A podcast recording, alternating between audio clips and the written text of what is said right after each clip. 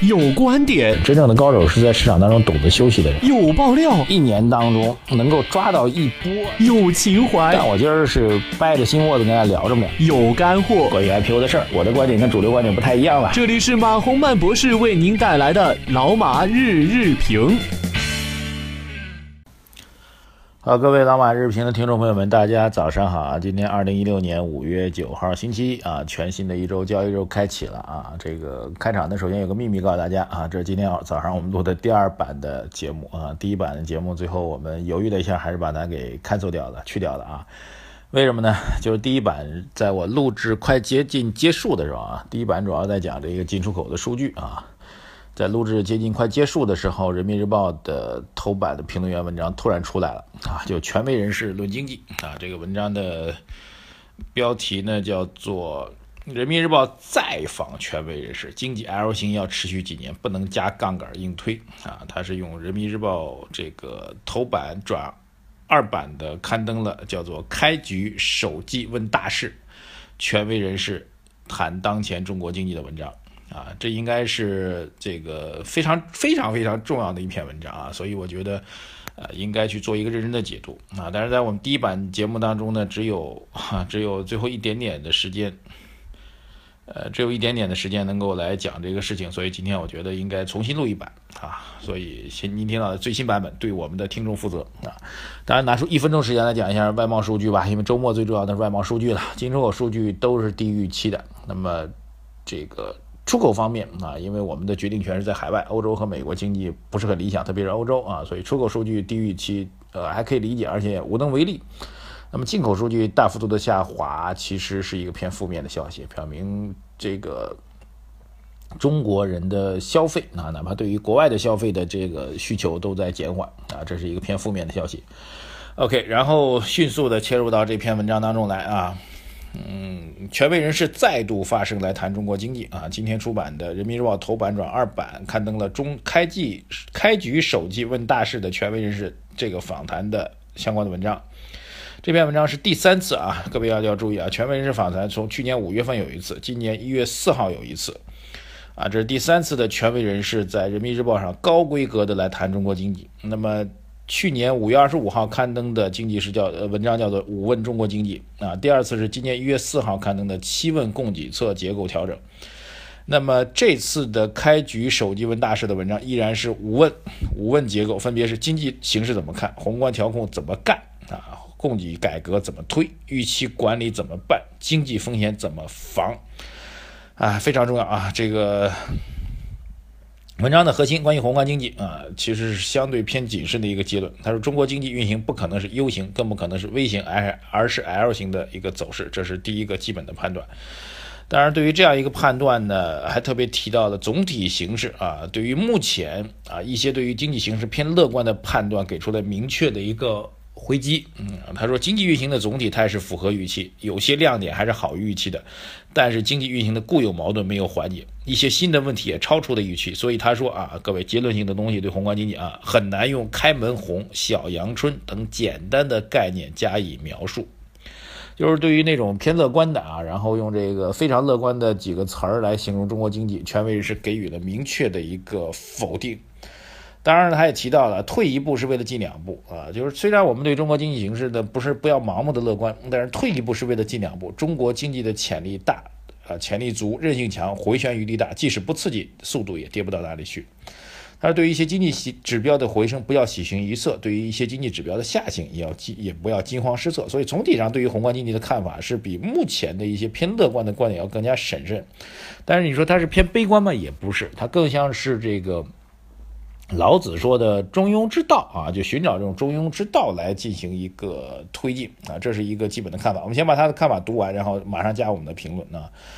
然后在提到这个经济分化发展的时候，这个提到了一些区域之间的问题啊，不同的区域之间的一些相关问题。那么我们这段略过啊。宏观方面啊，宏观方面，它议论比较多的一个问题呢，就是关于投资刺激的问题。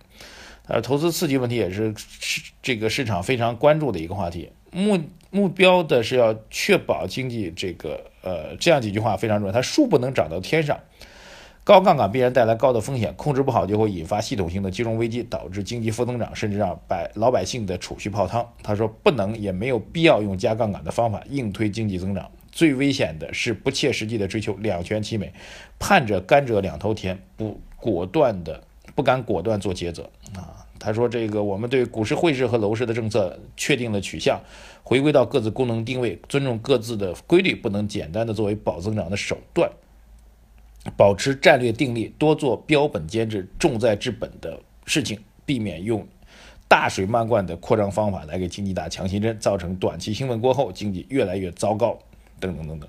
控制好度等等等等，我觉得内容先念到这里啊。这个我觉得有几点要马上跟大家分享，因为我们现在时间不多了啊。我们大概每期节目在十分钟左右吧。第一点啊，权威人士是一个非常非常牛的权威人士啊，而且。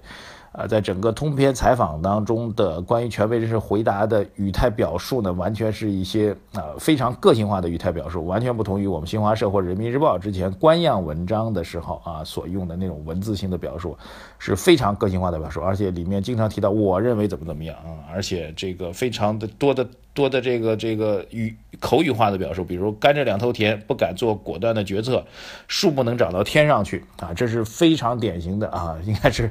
我们大家比较熟悉老一代的这个领袖啊，比如毛泽东啊、陈毅啊，他们那个时候经常会用的一些非常个性化的这种表述啊，所以这个权威人士非常权威啊，非常权威的一个有非常高的一个个人身份，而且敢于面对官方媒体发表这样的。言辞，而且官方媒体要照样照文刊登啊，所以可见这个权威人士的权威性是非常非常之强。OK，这是第一个啊，所以对于这样文章的经济内容的诠释，我们节目关系没有办法全部的给大家读，但是您一定要仔细去读，这是第一点。第二点，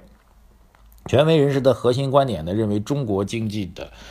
整个要以治。治本要超过治标，切莫采取盲目的扩张性的措施啊！实际上，这样一篇文章在此时此刻发出来，实际上告诉我们，在期待总量刺激啊，不管是固定资产的投资的总量刺激，还是货币的总量刺激，都不可能啊！这个树不能长到天上去，这句话说的非常非常重。就你再炒货币，炒来炒去，这个钱它也堆积不出来经济增长，这也是我们节目经常啊一致的一个看法。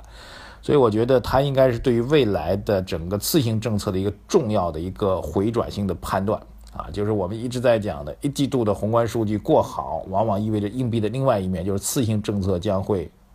慢慢的退出历史舞台啊。这次权威人士的表述实际上和我们的判断逻辑是完全一致的啊。之前还有一些观点做否定啊，但是我觉得还是完全一致的。所以它应该是一个标志性的，意味着次性政策从现在开始退潮，这是第二点啊。第三点就是从长期的政策取向来讲，还是以调结构为重要的方向啊，就是我们的三去一降一补，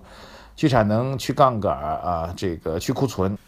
降成本还有一个就是我们要补短板，那依然是延续这样一个结构啊，这个指导思想就是以前我们经常会听到稳增长啊、补增长啊、保增长等等这些词汇啊，没有补增长、稳增长、保增长等等这些这些词汇完全的被退出历史舞台啊。三去一降一补，很多人还是有所质疑的，就是说你为了保持经济增长，必须要这样的这样，必须要保增长，必须要稳增长。但是这次的权威人士明确的否定的这样一个观点。OK。呃，比如文章当中也提到，就是我们即便不采取任何性的任何的刺激措施，中国经济也不会坏到哪里去。我觉得这是一个非常重要的一个判断啊。这个还有一点，我觉得对于中国经济应该秉持第三点，就是要秉持一个相对偏打持久战的一个思路，所谓 L 型的走势，而不是 U 型，也不是 V 型，这是非常果断的一个回答。就偏乐观的判断会认为经济呃。微型啊，最乐观的，它是偏乐观的，会认为是 U 型。那么这次的回答明确告诉我们是 L 型，而且这种 L 型的持续时间不只是一年或者两年，还会持续更长很长的时间。